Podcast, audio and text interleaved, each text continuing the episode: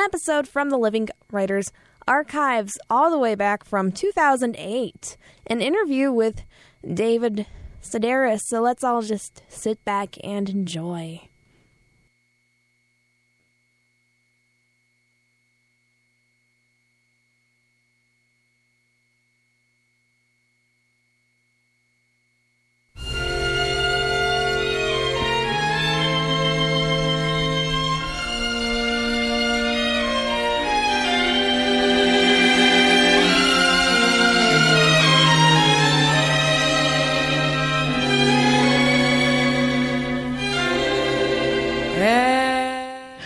At last, David Sedaris comes on Living Writers. Good afternoon. Uh, I'm T. Hetzel, and you're listening to Living Writers. And today in the studio, David Sedaris. Um, welcome, David. Oh, thank you so much for having me on. Do you always start with Etta James? No, I just uh, I just picked Etta for you today. Oh, Is that all right? Yes. She'll be going through the program with us. you know, I I just got her last CD out of the library. It was really good. Was it like a, a the sort of the collection? No, no, it was almost like it almost sounded a little bit country, and it sounded really good. I, I was just at my library in um, in Kensington, and, and and they have a music section there, and I picked it up because I always loved her, and it was it was really good. Huh, I'll have to I'll have to go to my library and do that too. That's how I find that's how I get them as well. That's how I got this one actually. It was from the library. Um, not to say that yeah. But people often apologize. Like they'll say, "Oh, I got your book, but from the library," and then they act apologetic. Perfectly happy with people getting things from the library. No problems whatsoever with that. Is it because over 22 million copies have been sold of your books? Could be that I don't really need the money, but I think it's I think it's that just that I've always I've always been a big library user, and I completely understand. Not everybody can afford to walk into a bookstore and then take a chance on a book they've never by an author they've never heard of, or a book that maybe it's not uh, it's not something they would originally think is their type of thing, right? So here's a, a true life adventure story, right? But not everybody can say eh, it's only thirty bucks. right. So, right. but one thing I don't believe in is I don't believe in people who reserve books at the library. I don't think that's fair. I think you need to go to the library and, Oh, and- take your chances along with everyone else. I don't think it's fair to call the library and say, "Oh, I want that new." I don't know Frank McCourt book. Put it aside for me. But then isn't it sort of like aren't they sort of getting theirs in a way because then they have to wait forever until they can cuz there's like they're 125th on the list of people who want No, but I think there's a type of person that makes sure that they're always on that list. That's true. like I think they get Publishers Weekly, and they see what's coming out, and then they call their library and reserve it right away. or ask them to even order it probably or well no hopefully the libraries are buying it right if it's in publishers weekly um, what was your first library experience you know as as a kid or Interestingly, I my mother used to take us to the library on weekends when I lived in Raleigh, North Carolina, and I remember being in I believe I was in the 5th grade, and it was a Saturday and it was raining outside and my mother took my older sister and I to the library and I used a men's room in the basement of the library and I opened the door and there were two black men having sex in the bathroom. And they didn't threaten me in any way. I frightened them. Uh, and they left shortly afterwards. But I remember thinking, I'm not alone. I'm not the only one. I always thought it was my idea to do that with another guy's penis. I always thought that it was just completely my own private idea. And I thought, I'm not alone. you could be go- going to the public library more often you suddenly your mom was like why are you so But that's a huge david you're not thing. even finishing the books no it is i don't mean I mean, to, it's no, it's a huge uh, thing to yeah. learn at the library because right. at that time in North Carolina, there were no books about homosexuality. There were no books by by authors who were admittedly homosexual. There, so it was easy to get the idea that you were the only one on Earth. I had no access to any kind of pornography. Um, and again, it, you know, when you're in the fifth grade, it's not like you're you're you're, you're practicing. But I, I mean, I, I, I knew that I was, I knew that that my interest in other guys was not shared. You know, the, in the same way right. Yeah So the public library, Yeah, so I learned the a, fond memories. I learned that, and then I didn't. I would have to read things for school, and I would do it, but begrudgingly. And then I, when I was twenty, I was living in Oregon in a trailer, and I was picking apples, and I was living there by myself, and I was very lonely, and uh, I was in a small town, and I got a library card, and that's when I really started reading. When I when I discovered the joy of reading. I and suppose. and what did you start with? Like, what did you first take off the shelf and take a chance on? The first book that I read was oh golly, I was just thinking of this book the other day, and it's the the name of the book is uh, uh, Babbitt. Babbitt. Babbitt Is it? was that Like the- Upton Sinclair? The, yes, that sounds Sinclair. right. the host of the, the I know. literary show should probably know this. I know I after wish you that were I here read today. I read The Jungle, oh, oh, okay. That's Upton Sinclair, Yeah. definitely. Yeah. Oh, so serious. so I started very- reading things that you were supposed to read in high school. Right. and then I sort of gravitated, and I, I, they had a shelf of new books, and there was a book by this fellow named Raymond Carver, who And and I'd from that region too. right, but I'd never, you know, I didn't know anything about him, and I think when I picked up that book and I read those stories, I remember thinking, this seems possible. Hmm. But he, he was very deceptive that way. You know, he made it look incredibly easy. His sentences were very short. He repeated words a lot. He made it look like anybody could do it. Then, of course, when you tried, you realized, like, oh, that guy's, th- th- that guy knows what he's doing. And getting the emotional quantity th- through without it ever being with a two by four over your head. But then reading his books and then looking at the back of his books, and then you see, I would see who blurbed his books, right? And then I would That's go read thing. their books. oh, okay. And then, you know, so that led me to Joy Williams, which led me to Tobias Wolff, which led me to led me to Barry Hannah, to uh, to and on to- their book jackets as well, then. Right. As well. And I didn't realize at the time that the people who blurb your books, th- those are actually called friends. You know, the people who, who blurb your books. But I liked him and I liked his friends. And I read like that for years, just one person leading me to another, to another, to another. And again, that was all library reading because I couldn't afford. When I moved to Chicago, there was a bookstore in my neighborhood called Unabridged Books. And I remember Richard Ford came to Unabridged Books, and I could not believe that I was going to be able to see in person this per- this this man whose whose books I uh, I so loved. And uh, Tobias Wolff came, and I I literally sat at his feet, right? I, I, which is where I belonged, right? I But was that weird? Were you the only one up there at his feet? or- There were other people, but I was convinced That that, they were- did not understand him the way that I did. And I still am convinced that nobody understands him the way that I do. Still, Yes, I mean that's a you know bit that is, though? fanatic, right? Though, David. No, but you know how that is with certain. It's it's interesting. I wouldn't. It's interesting how that is with certain public figures, right? I'm convinced that I'm the only one on earth who understands how good looking Matt Damon is. I don't think you know that Matt Damon is good looking. I don't think that you appreciate it. that's true because he might not rank in my top ten, perhaps. Well, I, I don't. I, I I don't think.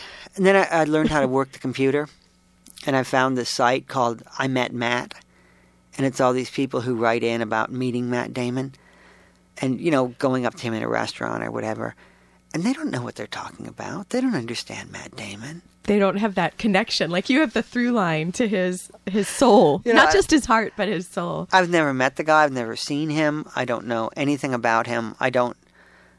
I haven't seen all of his movies, but I'm convinced. The same way I'm convinced that Whoopi Goldberg. Okay, I saw her Broadway show, the first one she did, on videotape. I saw it like I don't know. I bet I, I bet I sat through it fifty times. And if she does things that, that aren't very good, like if she's in Hollywood Squares or whatever, I feel like I'm the only one who knows what she's really capable of. And I don't care if she were to come in here right now and slap me, wouldn't erase the way that I, I, I would still have that feeling for her. Right, and suffer for her a bit for some of those moments, maybe on Hollywood Square. Well, or- it's the same as sometimes you know what I'm, like sometimes you'll feel that people betrayed your your trust or betrayed your your faith in them. and again, it's somebody who never met you, someone who doesn't.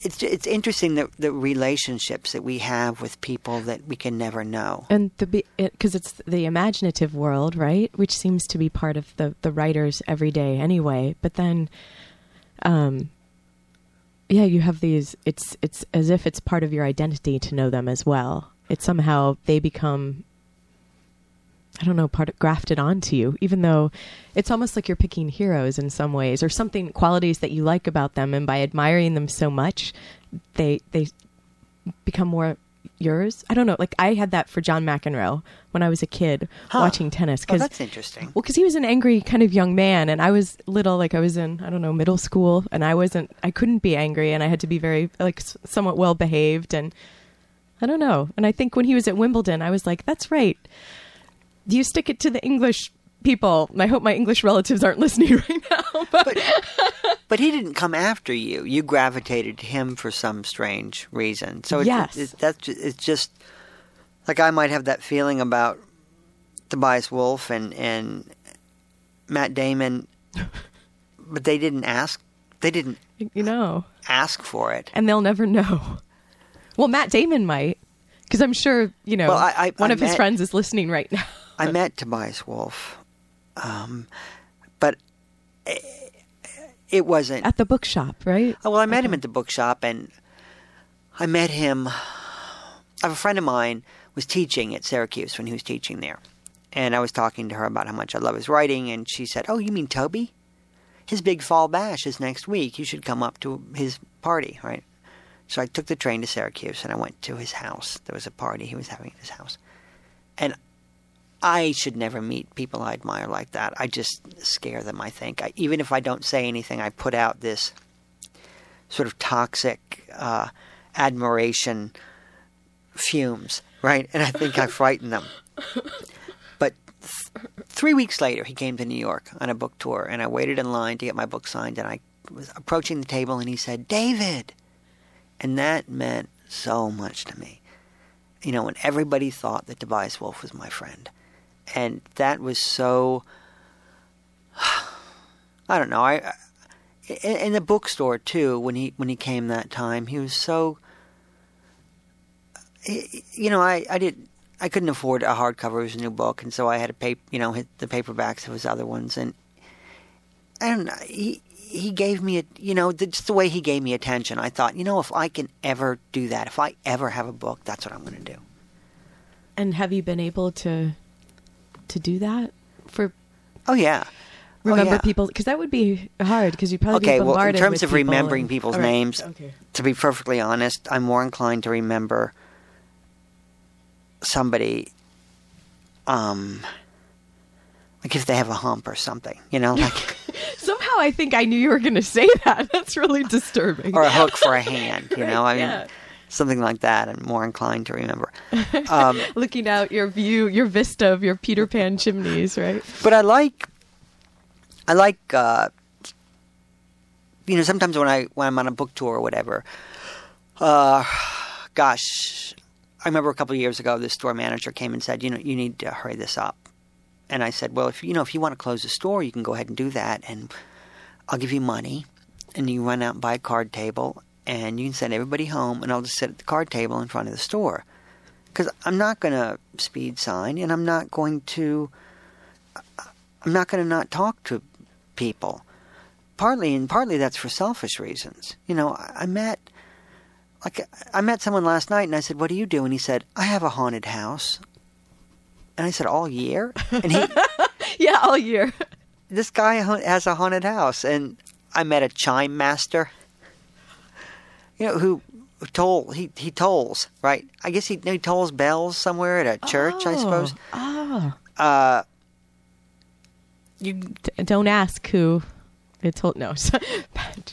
um, I, I enjoy it. Let's take a short break, David, and we'll be right back. You're listening to Living Writers today. David Sedaris and his book which I have neglected to mention. I'm not doing my part here. When you are engulfed in flames by Little Brown, just pub, just out uh, with Little Brown. Uh, we'll be right back. Trust in me in all you do. have the faith I have in you. Love will see us through if only you trust in me. Why don't you, you trust me? Come to me when things go wrong. Cling to me, Daddy. Oh, yeah, and I'll be strong. We can get along, we can get along.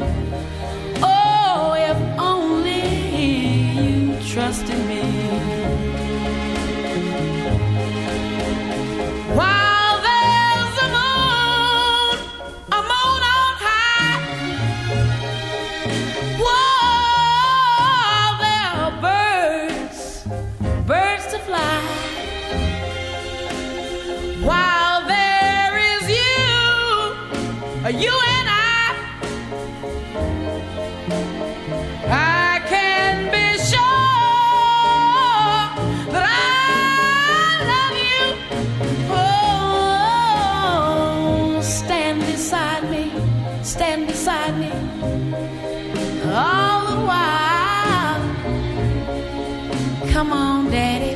future. Why don't you smile? Trust in me and I'll be worthy of you. Oh, Good afternoon. I'm T. Hetzel. This is Living Writers. And if you're just joining us, David Sedaris is in the studio today. He's uh, currently uh, hoofing it around the U.S. with his, his latest collection of essays, When You Are Engulfed in Flames. Um, when you are engulfed in flames, and that refers that's to the longest story, doesn't it? Or, or is it Yes. some, some more with the in the smoking section? Yes, I was in uh, Hiroshima, and I was in a hotel, and there was a book in my hotel called "Best Knowledge of Disaster Damage Prevention and Favors to Ask of You," and then it was broken into little chapters, you know, paragraph-long chapters. When you check in a hotel, when you find a fire, and when you are engulfed in flames. Oh, but such a different meaning with where you found it too, right? Right. Yeah. When you think about it in Hiroshima. Yeah. Um, but it's funny too, like that you would be engulfed in flames and you'd think, "Damn, what did I read in Wish that book? What did I read in that book?" But you seem to have a steel trap. Like you're you're rattling off these long pieces of, you know, like titles and name and, and you do it in your, your book as well. Like one of them I thought was great when you you said that um when you bought the medical uh, forensic dictionary or book that showed Oh, different uh, deaths. medical legal investigations of death. Yes, and and you said that the captions you thought were priceless. They could be made into poems. That was like one of your extensive mildew on the face of a recluse. I was thinking about that for the title of the book, but you'd have to have the picture, and and and and that could be expensive, right? Like the royalties on that. No, just well, but this book, right, which seems to me it's a Van Gogh painting, the cover, and I saw it many years ago at the Van Gogh Museum. I saw the I've postcard. always wanted to go there. Well, I just saw the postcard, right? Because I I just like museum gift shops, and I thought when I saw it, I thought, oh, I'd like that as my book cover, and it's a picture of a skeleton, uh, from the from the shoulders up, smoking a cigarette, right? But getting this on a book cover was so hard that getting a dead man, a dead recluse with extensive mil- milk going down his face, I can't imagine. That would be a breeze. That no, that would have been so hard. They never would have let me. But I think extensive mildew on the face of a recluse. I, I think it's a really good title for a book. Did you memorize the poem that you, the subsequent poem you wrote from that? Oh, behold the recluse, looking pensive. Mildew, though, is quite extensive. On his head, both fore and on his head, both aft and fore. He mildew, though, is obviously I don't quite.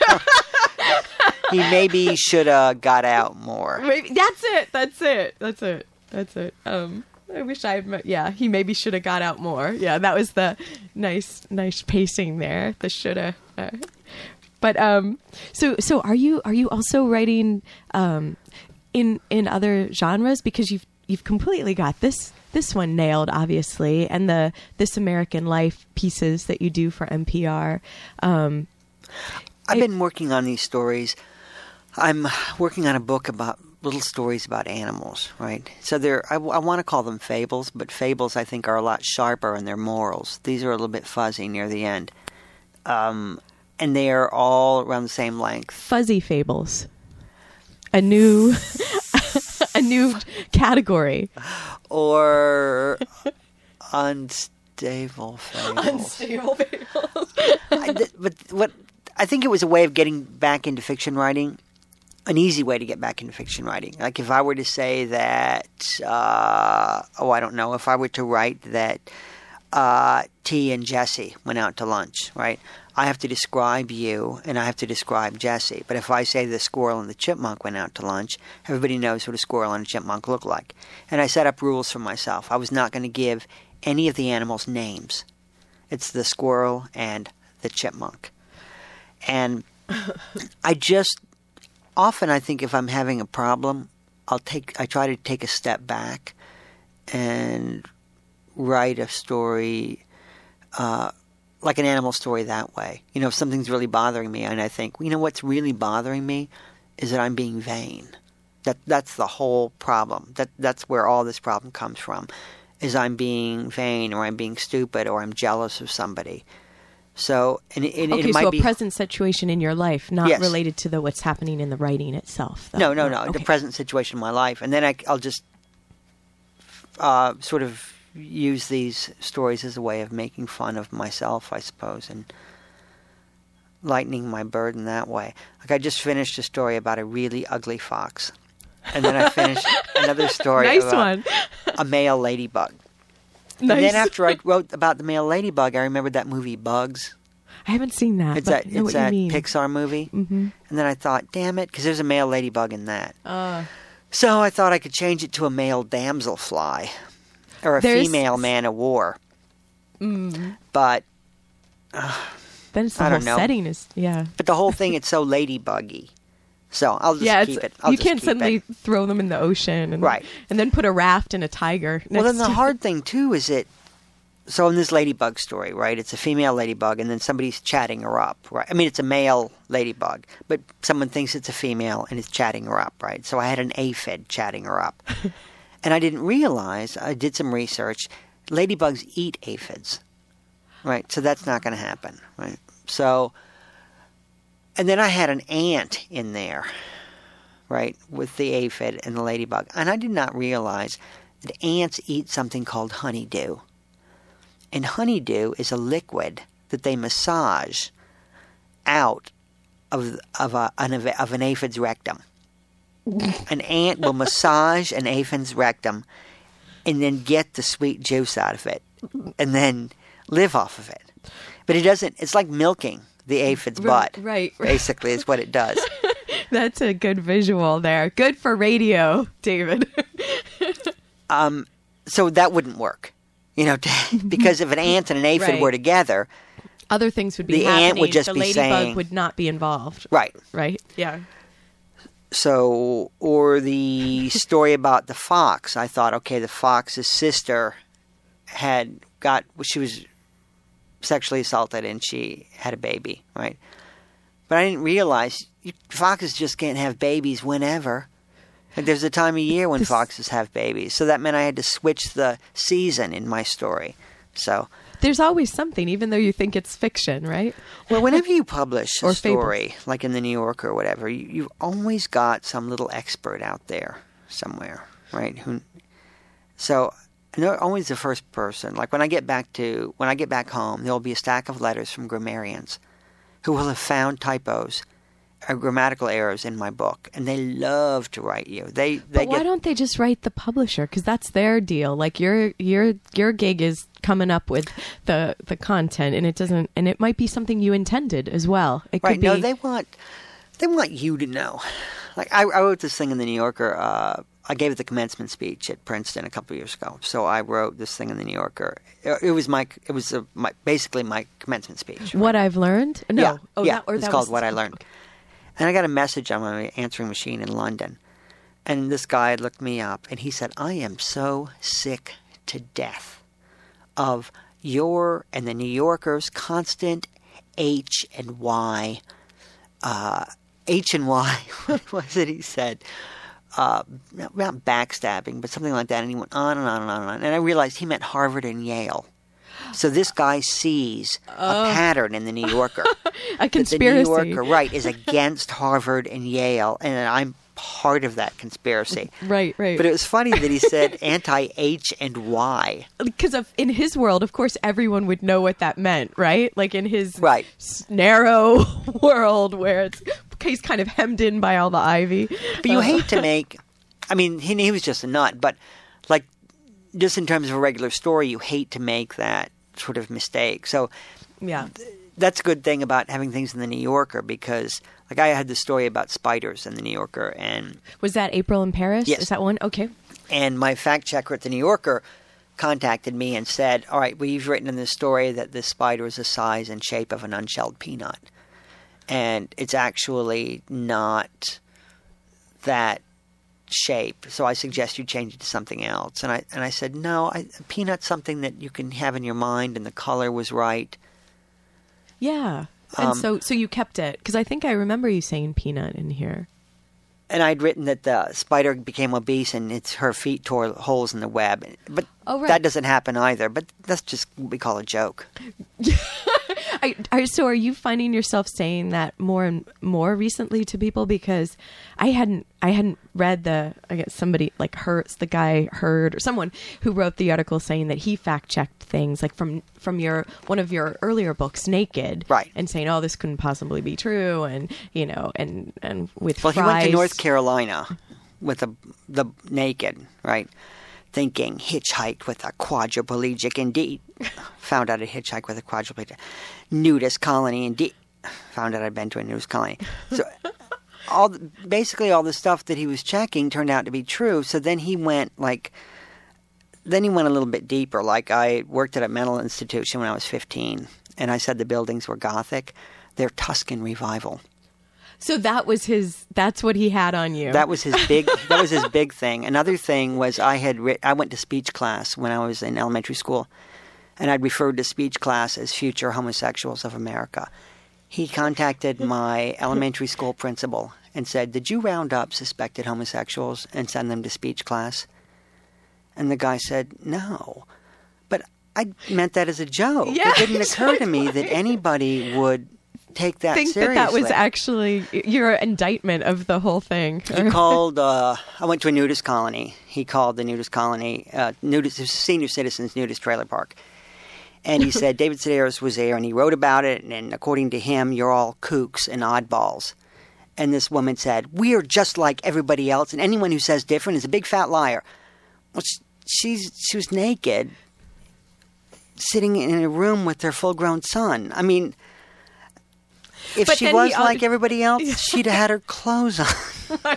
exactly. But he was like, he got the soundbite he wanted, probably. Big Right. fat liar. So that was nice to drop in somewhere. But I, I mean, I've always been upfront about the way that I write. You know, I mean, also this is a book that he was fact checking, in which my mother is driving and she hits a cat with her car, and the cat dies, comes back to life, and speaks English. So Right. the fact that it includes some exaggeration didn't seem like Didn't front page news to me. Right. But you know, I think there's a. I mean, I've, I've never presented myself as a reporter. I've never tried to get a reporting job. I've never, you know, applied. Uh, but I think there's a difference. I think there is a difference between writing. You know, there are people who write nonfiction, and there are people who call what they write nonfiction, and I'm in that latter group. But I was always nonfiction was a word that we were allowed to use until I don't know. I mean, now I think people are trying to change that rule, but But only in the last couple of years, because I think there was that boom in it where everyone was happy to call it creative nonfiction, at least in writing programs. You know, so that was sort of a nod to that. But, but I think there's this belief that if you, I think there's this belief that your publisher says to you, well, if you call it fiction, we're going to. Right, then you can sell ten times more copies. And my publisher never ever pushed me. But don't they say that about memoir now? Like that was what, like if memoirs will sell more, I, but only in the last decade. I mean, there were there were a lot of memoirs written over the past decade, and, I, and my, my and my feeling is that people just decided, that, not people decided they were sick of them, but I think certain editors of magazines and newspapers decided they're sick of them, and so But I would never put your books in a memoir category. I don't think I've ever written one. No, Um, the the truth is is in there. It's all in the. But if you're writing about something that happened 20 years ago, or if you're writing about something that happened two weeks ago, I suppose, I mean, you're remembering it, right? So I, I suppose in that sense, the only people who aren't writing memoir are people who are doing blogs, right? Who are writing about what's happening just in the moment. in the moment. But I don't know. I always need sort of some time to pass. But I guess my feeling is if I'm going to make stuff up, then I'm going to write about an ugly fox. You know, I guess I, I write a story, I put it on the scale, I say 97% of it is true, and that's that's an acceptable level for all kinds of like drugs and fuels and stuff. I mean, it's really high acceptable for cocaine. Do you know what I mean? If you Right. had cocaine that was 97% pure, that's really great. But I wouldn't That's a good way to measure writing too, David. But I guess there are people who would say, okay, well, if that three percent isn't true, then you need to call it fiction. But uh. I don't, I don't think for three percent I would call it fiction. Um, Because that seems untrue to say that then. Uh, well, I mean, I, I, but I don't. I mean, I think too that I don't think that my audience is is listening to me or reading me to learn. Oh, I don't know, like what the buildings were like at this mental institution in North Carolina. I mean, I that's a that's what called a mistake. That's not called a lie. It's called a mistake, and I and it's sloppy of me. But it's close enough for government work. I mean, Gothic, Tuscan revival. Well, I was embarrassed by that, and I probably should have I should have looked it up. But I don't think that it was evidence enough to call me a liar. We're going to take a short break and we'll come right back with David Sedaris, his book, When You Are Engulfed in Flames.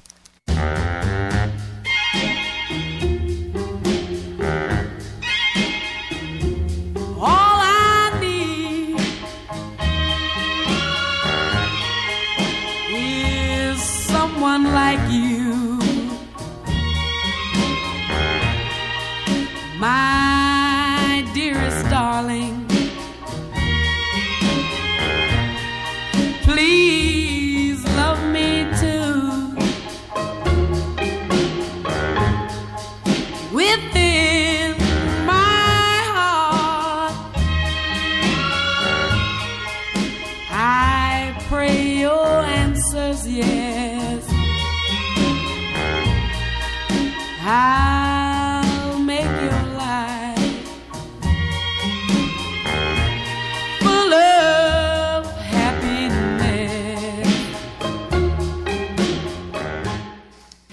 Welcome back. If you're just joining us today on Living Writers, um, I'm speaking with David Sedaris. I, I should have mentioned that this is a taped show, so uh, June 9th. Um, but uh, but David, thank you for coming to the studio and talking to me while you're on on tour for the book.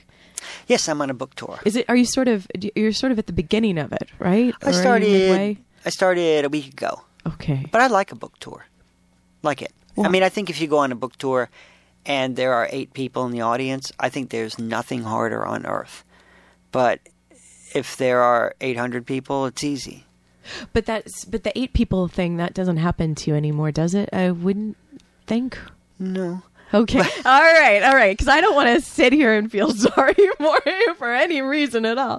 No. But I think it's still like eh, I don't know. With but if it's eight people, that still could be like they could be the most intelligent or phenomenal. Well, that's what you would have to tell universe. yourself. But you know, when you when you're in a bookstore, right? If if you're reading in a bookstore, what you want is whether in a bookstore or in a theater or anywhere, you want people to listen and pay attention. But if you're energy. going and and then there are people like who are just there shopping and just sort of looking at you and walking away or talking on their cell phones.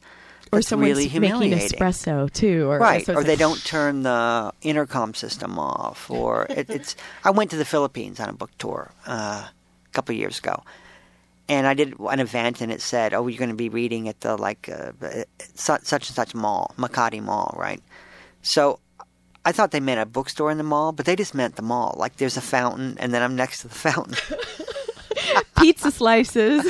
And Get they your had- hot donut holes. they had uh, a microphone set up, and they, they were chairs, and there were people sitting in the chairs, but then there were just people kind of shopping and like on the next level and looking down at me too, and moving on, and and and I, it's okay to visit that, you know. And especially in another country, I mean, every time I go to another country, I'm sort of starting over. So it's it's actually good to remember that, to remember what it's like. Yeah, it shocks something into you, so you things get in, get to you again, right? Well, I always appreciated, you know, I, I, I, I- sincerely and genuinely appreciate uh, people showing up, but it's good then to go without it. So then you really super appreciate it. Yeah, yeah. I, okay, I see. What, well, let's talk a little bit about um, your story in when you were engulfed in flames. That's amore, where because. Because actually, when I, I teach uh, college writing here, uh, s- some terms, not every term, but um, and one of, I use one of your stories from Me Talk Pretty one day to when we're moving from when the students, um, I'm trying to show them we, we start with details and then we move into considering voice, and uh, which is kind of exciting, I think, for college freshmen because you know the five paragraph essay is sort of uh, pounded quite Right. quite a bit of voice out of there, probably. Um, but anyway, so I was thinking how your story, so I'm sort of fishing for stories for other future terms, and I was thinking that's Amore is a wonderful character study because it's it's about a, a former neighbor of yours, Helen. Right. Um, I, and I don't know what it's. She's dead by the end of the story, so I'm, I can only think that in a way this was some sort of uh, memorial to Helen writing this story, or She died in 1997, and I wrote a story about her in 1999 that was in Esquire, and I knew that at the time that I published it that it was too early, because something can happen, and then it, uh, you have to get a certain me anyway get a certain distance away from it, right, and then and then you think, oh, I'm at the right distance to write about Mrs. Peacock now, you know, like 42 years after I last saw her, or I'm at the right point. And every summer, every summer I would go back to that story about Helen.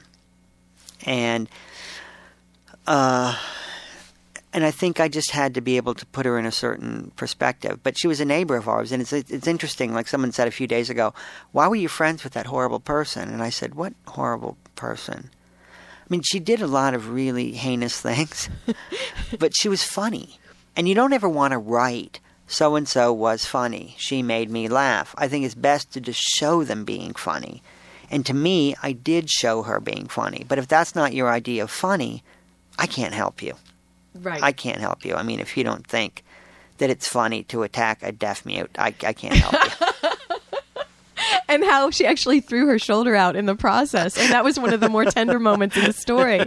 The day after when you were rubbing the tiger balm on her. Yeah, that was great. That was um no, I think but that's but that's what I think is is wonderful in in these these details that you choose because also um writing about something that's emotional uh with this this gravity, like how do you write she made me laugh? You don't do that. You you piece together these these moments, these these um these They're sort of vignettes, stories. actually. I mean, it's all stuff that I had in my diary. I mean, but I and then it became a question of what to remove because there were there were quite a few things about Helen. and what are connected to deepen what you mean from the story, right? That's what you would keep. Is Well- that what you do? Well, well, there there were other things about Helen that I think if I'd written that people wouldn't forgive her, they wouldn't be able to forgive her. I could forgive her because she lived right across the hall, and it was it's it was too uncomfortable to go without talking to her. I didn't want an enemy that close. Um, Plus, she she provided some sort of um, stability for you, like or consistency to your life. Well, I think too that for, sometimes with with people like that, when they do really horrible things, it depends. Like Helen was the kind of person who was so angry, so full of rage, that my disapproval wasn't going to add anything to it. I mean, she was already so unhappy on one level that w- what was my disapproval going to do at all? Was it going to make me feel like a better person? But um, this tell me if this is not a question like if you don't like this question but i was wondering like why why didn't the story let go of you like you felt like you'd written it too early and then but it it's it wasn't something that went away either um so so we can talk about revision too but but i'm wondering if it isn't because there's a, a moment in the story where um she she asks you to come and there's some a stain on her her ceiling Right. with the the white shoe polish i think it was or something or shoe right. polish or, She was convinced that there was dog urine on her ceiling from the people upstairs, and she wanted me to cover her ceiling in white shoe polish, and I just wasn't in the mood that day. And I left, and she tried to do it herself the following morning, and she fell off the ladder, and she broke her hip, and then she had was sent to the hospital, and then had strokes in the hospital, and she died a few months later. And you know, and so I've always been thinking, like, why couldn't I put the damn shoe polish on her ceiling? Um, but at the same time, I believe that, I mean, Helen was really sort of preparing for that. She got rid of just about everything. She would show me what she wanted to wear in her casket, you know, the dress that she wanted to wear. She couldn't leave her house anymore. She was ready. you know. Yeah, yeah. But I think because I because I think there's this moment in the story which I think um, by building everything else around it, uh, it's a quiet moment, but it's this uh, when I think one of the neighbors said, "Why, like, why did she?" Or why did she do it? Or what would make her do? So why would she be polishing her shoes on a stool? And you were like, something Beats like me. uh, beats me. Yeah and i think that's like th- that moment where it's like a really a human moment which would be because in the whole anything can happen at any time to us good or bad right? Like the, the the in the universe. But but that moment that's a human moment that you include which i think takes also a lot of guts because you're you're writing there in that quiet moment like oh i don't know but you did know. And this is story is that's one of the layers to it maybe or maybe i'm making too much of I'm very- something okay. I'm very lucky that I have a really good editor because I that moment when I say um, that that moment when when our neighbor Joe, uh, you know, wonders why anybody would polish their shoes on, a, and, I, and I say beats me, it was phrased in a different way, so that it was more designed for me to get a laugh. And my editor said, you know what, I think this is too loud, and I think you need to make this more quiet, and I need you need to give.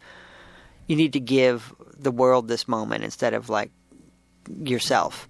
And it was a really good. It was a good call. Yeah.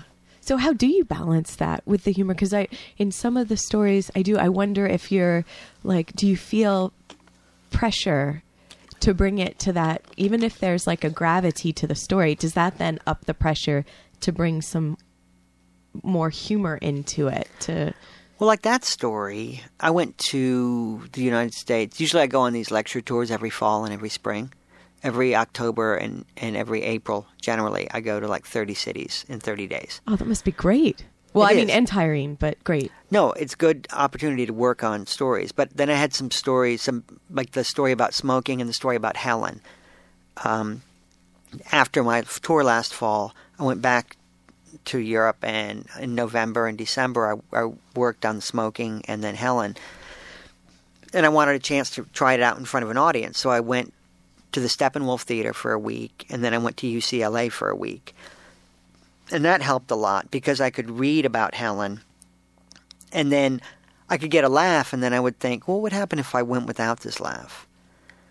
And because I already proved that I could get it, if and once you prove that you can get it, then you can get rid of it, right? But if you never got it to begin with, then you feel like like like you're not good enough, right? So th- that's what those tours are good for, is that they help me. There's, I think, okay, because uh, like my sister used to be at Second City, right? And I would go and I would see Amy on stage, and I would and I would see the Second City show, and I would laugh, laugh, laugh. But then I would leave, and I didn't remember anything, right? I mean, I remember thinking, "Oh, God, that guy's really funny," and you know, and So that's when the pacing comes into it, like the rhythm of letting the story be itself, kind of in these places where there are quiet moments. Is that is that what you mean? Well, I think David? it's like I if if you just interject some like good old sorrow into it, I think that that's what sort of makes it more memorable, right? I mean, it, But how it gives the that? story a little bit of weight. I think. And how to how to because to inject the sorrow, like how Well, with Helen, like I mean, it wasn't like it was never formulaic. I mean, it was just sort of already there, and then it was just sort of. I've never driven, but I think it was sort of like letting your foot off one pedal, and and laying it on the other, or whatever, or let letting you taking both your feet off the pedals and realizing, oh, that's what happens now. That's what. What I mean, this is It's the natural momentum for a moment, or Well, I, I guess it was trying to to. Uh, I, I mean, the stuff that Helen said was, you know, I mean, a lot of what she said was just super funny. I mean, it was just funny to me, but. You know how that can be like somebody can say something really funny and then you realize you hear them say the same thing 2 minutes later to somebody else and then you realize that it's their kind of that, that it's their bit and that they're actually like a lonely person um, you know, just I guess so letting you, those parts show, I suppose, every now and then. I, I, and then with myself too. I mean, I think the story was about not just about Helen, but my relationship with Helen and what I needed at that time. And she was just there. You know, she's just there for whoever could stand her. literally you couldn't get away from her because she'd be at your door at 8 a.m. or something, right? Yeah, she would call pretty much every morning. David, David. Even if I didn't, if I didn't pick up the phone. Everyone's adjusting their radio dial now. um, and so, so with revision, David, because that sounds like then you have these uh, like skeletons of this the stories for a while. Like how many?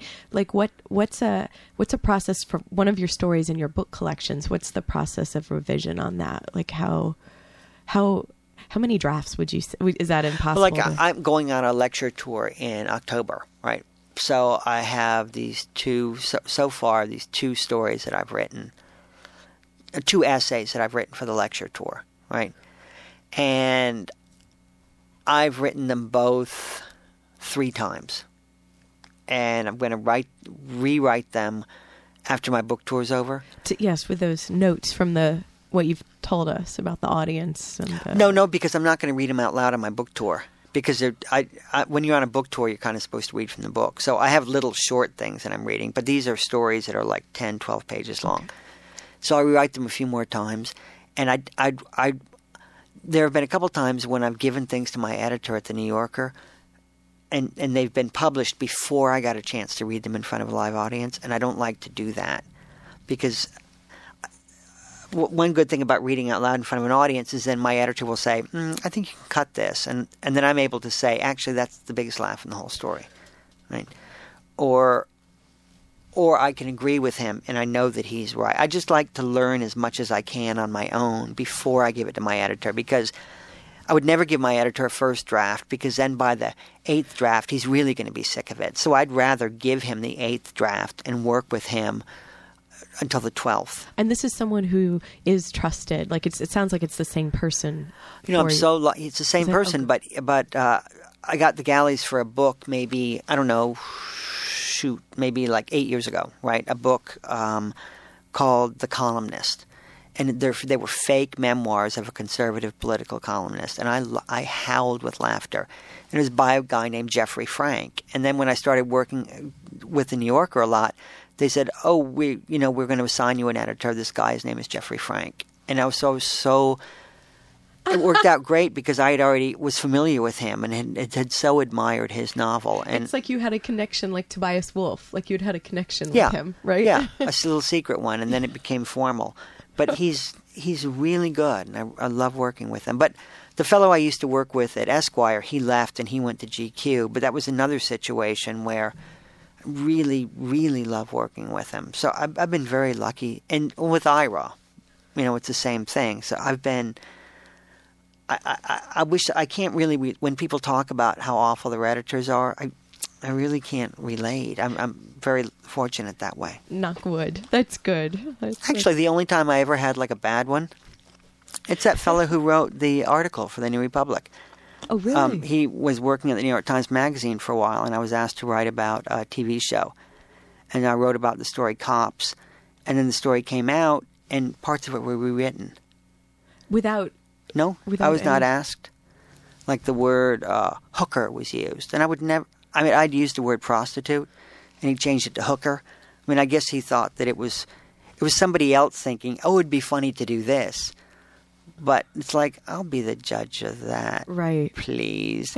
But that's And you, but weirdly and- enough, that was the only bad experience I ever had. and you and and well and you will be the judge david sedaris you will be the judge thank you so much for being on living writers Well, I'm glad I could make it while I was still alive. me too um, That's been my new thing to say. Because we went to Italy. Sono vecchio. And that means I'm old in Italian. oh, lovely well thank you david sedaris um, his book when you are engulfed in flames um, david come back anytime please I would love Any, to. anytime Thank you, Um, T. and thanks to Jesse Johnston for uh, engineering. Uh, this has been The Living Writers. T. Hetzel. Until next time.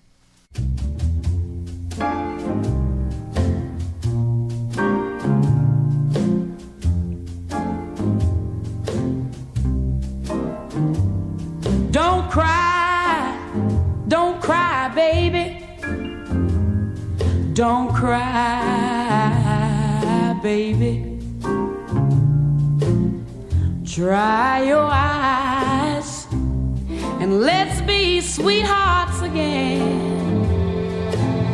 And oh, cause you know, you know I didn't mean to ever treat you so mean. Come on, come on, sweetheart, and let's try it over again. And oh,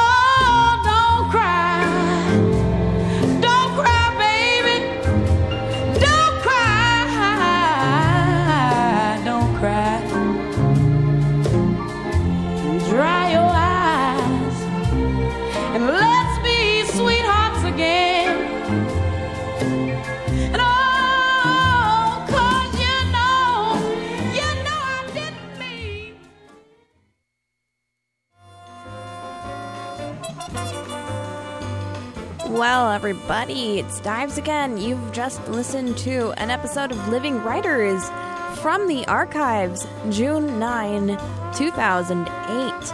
And if you think about that, that's going to be 10 years from now in a couple of weeks. But if you don't want to think about it, I don't want to think about it. Anyways, it was nice sitting in for you all. I've got about eight minutes to kill, so why don't we just throw on some music? Don't touch that dial. We've got a really great lineup tonight. We've got Move Your Ass with Jim at 6 p.m. 6:30 we've got Pandora's Lunchbox with guest host R Wolf. And guess what? He's sticking around with Face the Music at 7 p.m.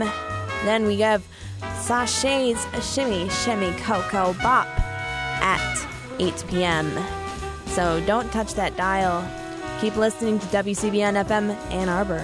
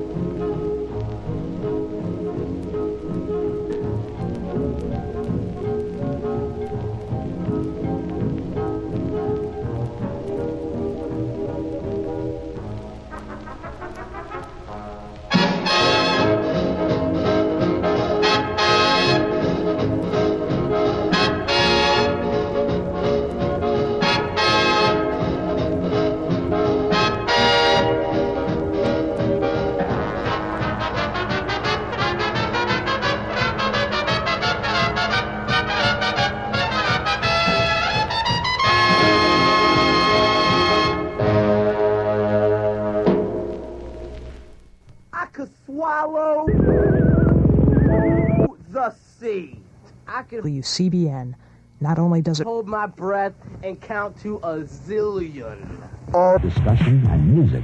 to Stand back. I can fly. WCBN FM Ann Arbor. I can stretch and stretch for a million billion You've got the bragging rights to the best. In miles till I'm the highest. Turn off the microphone. Man in the world. Yeah, well, I could become a giant robot Hi, this is Lee from Summit. Uh, with magic death. That's nothing, man. I can't be burnt. Like, I, I could eat flame and stick my head in, and when I'm in there in an oven and close the door. Tune in next week. You liar. Hello, good evening, and welcome to your own radio. And what's more, welcome to your own body, the physical husk within which your soul resides. It's time for the oh so fun summer physical activity program here on WCBN. Move your ass. My name is Jim Dwyer, and I'll be the host tonight. I'm one of, I think, six DJs who will be rotating through this time slot uh, this summer. And I think I'll be hosting three times. I've staggered out my bizarre collection of aerobic record weirdness. So I'm not going to hit you with the heavy guns today, but some point later this summer, you will hear my Believercise record. That's right, Christian aerobics. Something that Mike Pence can slip into his rubber panties and sweat away the inches of fat surrounding his brain.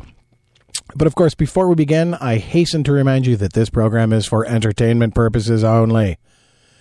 Do not fully engage in any of the physical activities described herein without first consulting your physician to see if you are fit enough to move your ass with gusto. Uh, so let's begin with Bonnie Prudden and her record.